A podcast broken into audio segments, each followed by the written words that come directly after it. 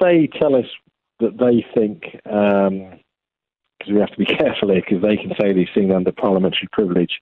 They believe that Sky were using, and in particular Bradley Wiggins was using triamcinolone, which is a powerful corticosteroid.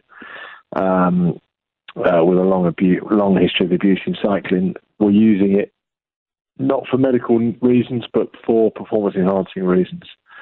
Um, but the most interesting part of the report for me is actually the the admission by Shane Sutton, who was um, Wiggins' coach when he won the tour, that his use of triamcinolone was unethical. It says um, they were accused of abusing anti-doping systems uh, to use PEDs. Mm. Can you tell tell us about that? That um, what they were actually doing?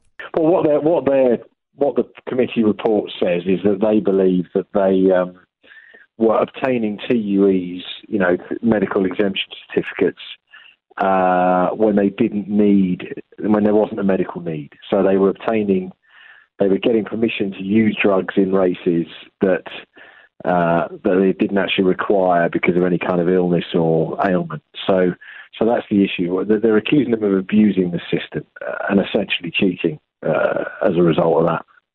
Are we to think that possibly the use of TUEs, therefore, was just the tip of the iceberg with Team Sky?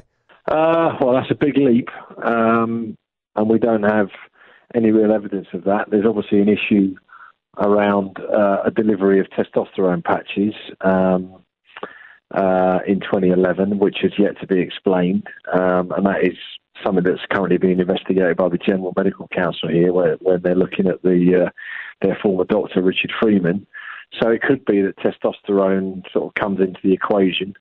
Um, but no, at the moment, the only evidence is, is of triamcinolone use, which we've obviously known for 18 months anyway, because that was what we were told by the Fancy Bears hack when they revealed Bradley Wiggins' medical records. So, um, but you know, this is a drug. This isn't just any old drug. This is a drug that David Millar, the convicted doper, described as the most potent drug he ever used in his career because the beauty of it is, is if it's used sort of, you know, in, in you know, to enhance performance, what's great about it apparently is you lose weight without losing power. And as the report said, they believe that Wiggins was using it to improve his power to weight ratio.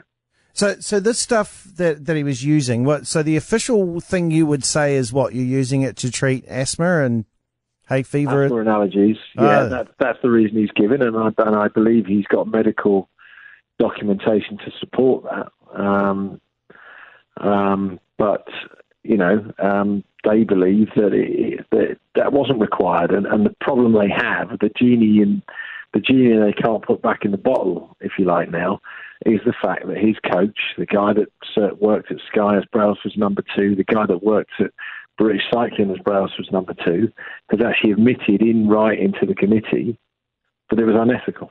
So, I mean, so, Froome, Froome had asthma too, didn't he? They're, they're hiring a lot of asthmatics at Team Sky.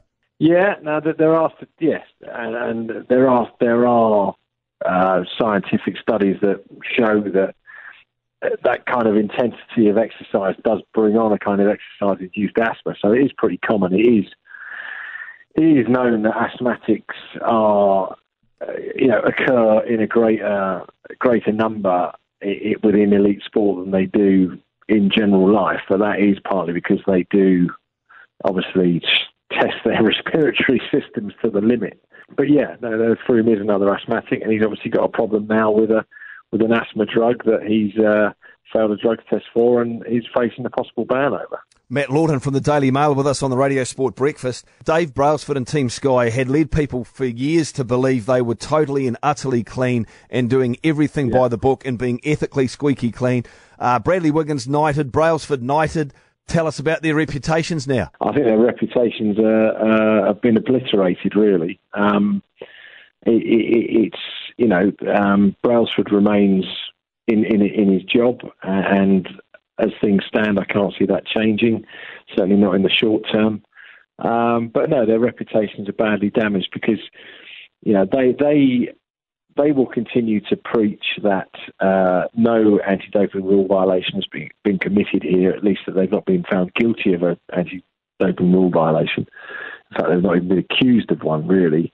Um, although you could kind of say that the report is, is, is alluding to that because at the end of the day, if you do obtain a TUE for reasons other than medical reasons, that is an anti-doping rule violation. But but the fact is, it was all about you know Team Sky was all about ethics. It was all about image. It was all about doing it the right way. It was all about staying on the right side of the line. And to be honest, before any of this stuff came out, before I did the Jiffy Bag story, before any of that really, um, the Fancy Bear stuff for me, um, you know, and the fact that triamcinolone was used by Wiggins before he won the tour and had been used by him before um, he was due to ride the start of the 2011 tour and before the 2013 Giro. His his use of that, his systematic use of that, for me was was extremely disappointing and damaging.